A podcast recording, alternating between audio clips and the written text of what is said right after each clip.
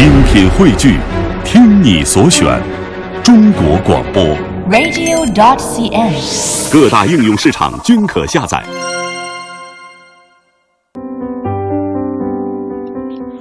好的，魅力中国，欢迎您的持续锁定收听。我们继续来了解一下二零一四这个考古发现，就是我们全国的十大考古新发现掠影。我们接下来给大家梳理一下。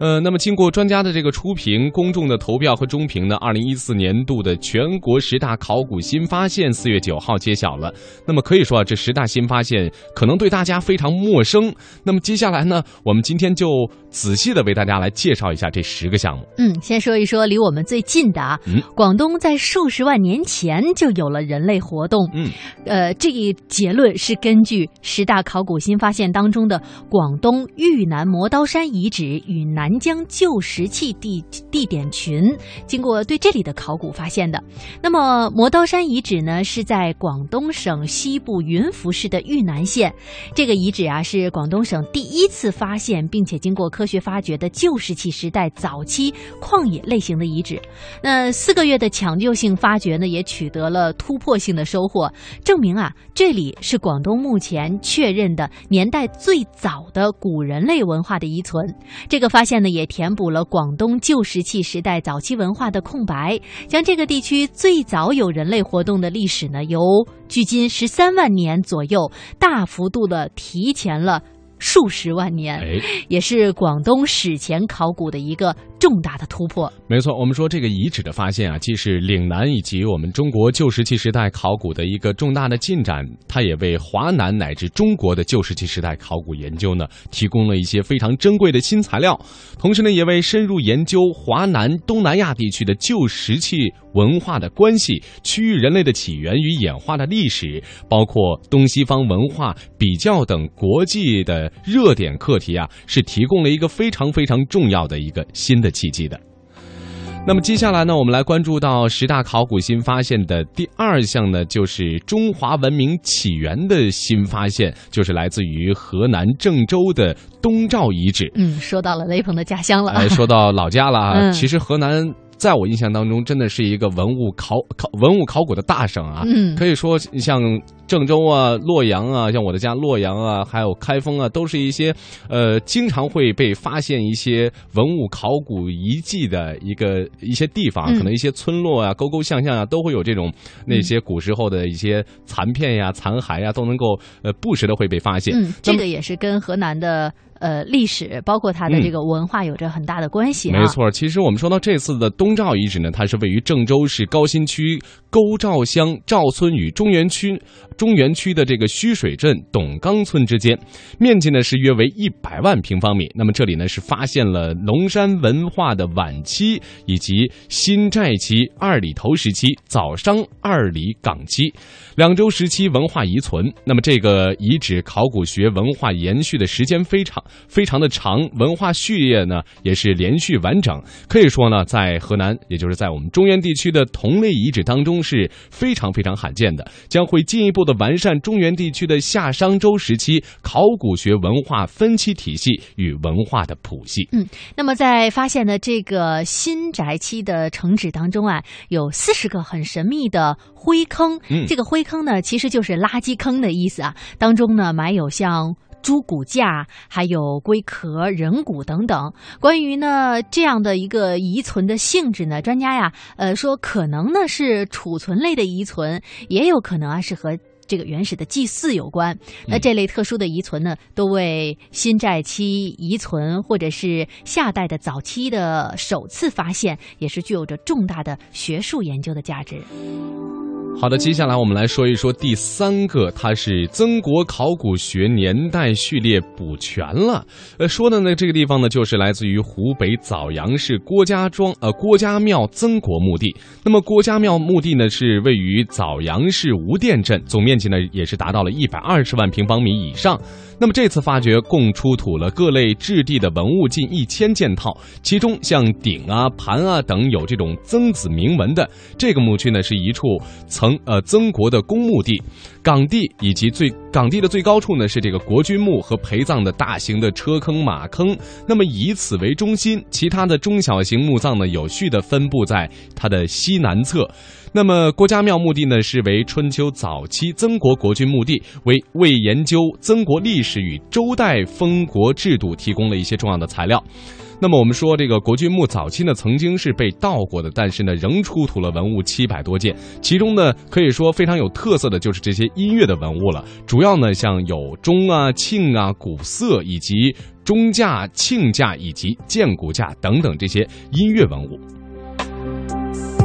好的，那接下来呢，我们呀再一起到云南。呃，接下来为大家介绍的这个新的考古发现是云南祥云大波那墓地。呃，据说呀，这里才是洱海区域的文化中心。嗯，大波那墓地呢是位于大理白族自治州的东南部祥云县云南驿坝。汉武帝在西南设置益州郡，益州郡下辖二十四县，云南县呢就是其中之一，县治就在今天的云南一把一九一八年呢，因为县名和省是同名的，所以呢改成了祥云县。那同时呢，其实也是云南省省名的来源。研究证明啊，大波那呢是这一时期洱海区域的重要文化中心。而本次新的发现呢，则是填补了洱海区域战国、秦汉这一时段考古文化的一个空白，为构建这一地区考古学文化序列以及探讨和研究洱海区域昆明族的文化。和社会状况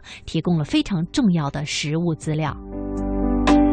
接下来呢，也给大家介绍一下，就是来自于浙江上虞进山早期的越窑遗址。那么提到这个越窑遗址呢，可能大家相呃比较呃比较熟悉的吧，就是我们节目里面曾经提到的那个德化的白瓷。白瓷。那么我们这次浙江上虞进山早期越窑遗址出土的呢，它是为了什么呢？它是为了探索成熟青瓷的起源提供了一个重要的依据。嗯。那么遗址呢是位于绍兴市上虞区上浦镇大善村。这里呢是曹娥江中下游地区，上虞进山窑址呢是曹娥江流域汉六朝时期的典型窑址。那么这次的考古新发现遗址呢是达到了六十多处，时代呢基本是集中在东汉的时期，加上了此前的考古调查，这一区域内的调查确认的窑址是两百余处，其中东汉时期的窑址近一百处，三国、西晋时期的窑址六十处，也是为建立成熟青瓷起源过程提供了一个。非常丰富的史实资料。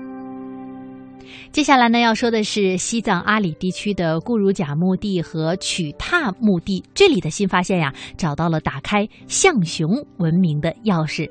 墓地呢是位于西藏阿里象泉河上游地区，而其中固如甲墓地是阿里地区所建的最大规模的墓葬群，包括了八座象雄时期的墓葬和三座吐蕃时期的墓葬。那从墓葬的形式、还有规模和出土的遗物。这些方面来判断呀，这里很有可能呢是一处象雄部族贵族的墓地。另外一个是曲踏墓地，它的年代呢在距今一千八百年左右。发掘的五座并列的墓葬，对于考考察这个象雄时期建筑形式和使用的详细情况提供了参考。那么随葬的品种的类别呢非常的丰富。由于呢一些出土遗物的材质和样式呢。并不是阿里本地所有的，因此啊，专家也推测说，在象雄时期呢，这里就与新疆甚至是中亚、印度有过文化的交流。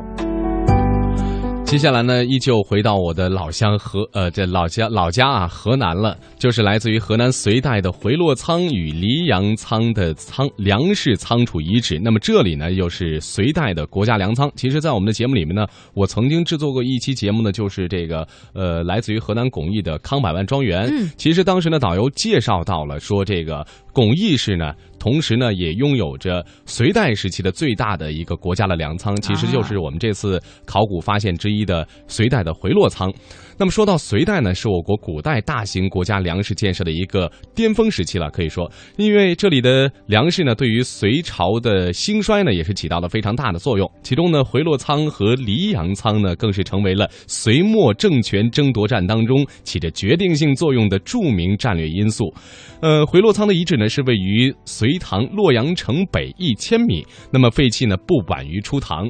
经过呢较大规模的考古勘探和考古发掘的确认，整个仓城的仓窖数量呢是在七百座左右，超过了是远超过了文献记载当中的数量，也是目前国内考古发现仓窖数量最多的古代粮食的仓储遗址。那回洛仓遗址的发掘呢，也是展示了隋代都城具有战略储备和最终消费功能的大型官仓的储粮规模以及仓窖形制特征。黎阳仓呢，则是显示出了依托黄河和大运河而具有中转性质的大型官仓的形制特征。接下来呢，我们要一起到内蒙啊，呃，为大家介绍的呢是内蒙古正镶白旗伊河淖尔墓群。那这里呢，也可以说是欧亚草原商品的博览会了。本次抢救性考古发掘的五座北魏墓和一座辽代墓当中呢，是出土了大量精美的文物，比如说像陶罐、漆器、玻璃碗，还有呃金链等等啊。那伊河淖尔墓群呢，是地处北魏六镇和北魏长城。的沿线也是目前在国内发现的纬度最北的北魏墓群，墓葬的结构以及呃木棺还有陶器漆器的造型图案呀，都有鲜明的鲜卑文化的特点。但是呢，金属器的工艺和造型的图案呢，却又表现出了欧亚草原地区其他民族的一些文化的特点。甚至啊，有少量的遗物呢是来自中西亚舶来品，说明呢这个族群利用草原丝绸之路啊与中西亚还有西亚、欧亚。草原建立了一定的商贸联系，呃，或者呢，也是由这些地区迁徙而来的。嗯，那么伊赫纳尔墓群的发掘呢，也为研究北魏时期的草原丝绸之路、边疆历史以及民族关系提供了极为珍贵的实物材料，也是近年来呀我国边疆考古的重要发现。好的，刚才我们说了很多跟生活息息相关的一些地方，包括粮食啊，包括一些草原上的一些商品博览会。那接下来呢，说一说离我们最近的，就是北京延庆的大庄科辽代旷野遗址群。那么它也被称为中国的好炉子。说到大庄科旷野遗址群呢，它是位于北京市延庆县大庄科乡，是目前国内发现的在辽代旷野遗遗存当中呢，保存冶铁炉最多且熔体保存相对完好的一个冶铁场所，其基本的形貌清晰可见。那么，对于大庄科旷野遗址群的综合的研究，将深化冶铁技术的交流与传播的研究。嗯。那么接下来呢，我们要一起到贵州啊，为大家介绍的是贵州遵义新蒲播州杨氏土司墓地。墓地呢是在遵义市东北约二十公里的新蒲新区，发现了形制非常特殊而且保存完整的大型的高等级的大墓，出土了大量金银器和相关的随葬品。那这些器物呢，也代表了当时金银器制作的高超的水平，是深入认识南宋时期的丧葬礼仪和宋代的金银器制作工艺、艺术以及交流的重要的材料。其实呢，刚才我跟宋雪一下给大家梳理了我们这个二零一四年的全国十大考古新发现的一个评选，我们也可以。看得出啊，也能听得出，这个主动性发掘和多学科结合是这次呃非常有上升趋势的一个这样的一个呃体现吧啊一个特点。那么说到这次参加中评的二十五个项目呢，可以说是呈现出了一个特别显著的特点，就是主动性发掘项目较以往有大幅度的上升。那么这与各级财政呢加大对文物保护工作经费的支持力度，以及考古工作资金不断得到充实是分不开的。是的，那么根据国家文物局提供的数据显示呢，二零一四年呀，全国一共有二十九个省区市开展了近两百项主动性的考古发掘项目，有力的推进了学术的研究，在旧新石器时代过渡阶段的文化面貌认识，以及史前社会复杂化、文明化背景探索、手工考呃手工业考古发现，以及地陵布局、都城制度的演变、佛教考古、船舶考古等关键的问题上，都取。得了重要的突破。其实呢，我们记者呢在调查的时候也统计了，说这次的十大中十大这个考古发现当中呢，主动性发掘者是占了绝大多数的。嗯你像除了广东豫南的磨刀山与南疆旧石器地点群之外呢，包括内蒙古正镶白旗的伊和淖尔墓群两项之外，其余的八项的，均是配合保护或者是课题研究而进行的一个人工的主动的发掘。嗯，没错，这个主动性这一点其实是非常关键的一点进步啊。嗯那么本次十大发现的另外一个显著的特点呢，就是多学科结合、新科技运用成为了一个普遍的方式。嗯，呃，只要听过进入中评的二十五个项目的汇报之后啊，你就会发现，绝大多数的考古队伍都运用了现代测量和定位技术来掌握遗存对象的空间分布，建立遗址分区记录系统和地理坐标系统，全站仪、激光测距测距仪等测绘的设备和技术的运用是非常广泛的。而部分的项目呢，还通过与专业的测绘机构合作的方式来应用激光三维扫描技术啊，嗯建立或者是复原了发掘对象以及遗址整体的三维系统。跟大家呢说了这么长的时间，介绍了二零一四年的考古新发现啊，呃，可能呢，呃，我们一下说了这么多，大家也不是很能记的，对但，是不一定能够消化得了，但是 呃，非常希望呢，大家有时间的时候啊，特别是这个听完了我们这个《魅力中国》节目之后呢，大家仔细下去梳理梳理。其实我们说到这个文化保护啊，包括文物考古发掘的时候，我们在节目里面也是也是多次的提倡大家要对这种文物保护，包括发掘，学或者说您在平时散步的时候，在家周围的时候，如果有发现了这样的一些文物保护的一种呃趋势，或者有一这样的遗迹的话、遗址的话，千万要记得第一时间去通报当地的文物部门，因为这些呃能够见证了当地历史的一些文物的一些残骸呀、碎片呀，可以说能够把我们人类文明啊，就是也提为为这个提供人类文明的研究呢，能够发挥一个很大的作用。嗯，的确，我们说了这个考古发掘呀、是专业人员在做的事儿，但其实我们每一个人都可以为保护文物、保护历史遗迹做出自己的贡献，因为这些是历史，其实也是我们自己的历史。历史是最需要大家记住的嘛。嗯。好的，那在今天节目的上半时段呢，我们是和大家一起梳理了新鲜出炉的二零一四年的我国的十大考古新发现。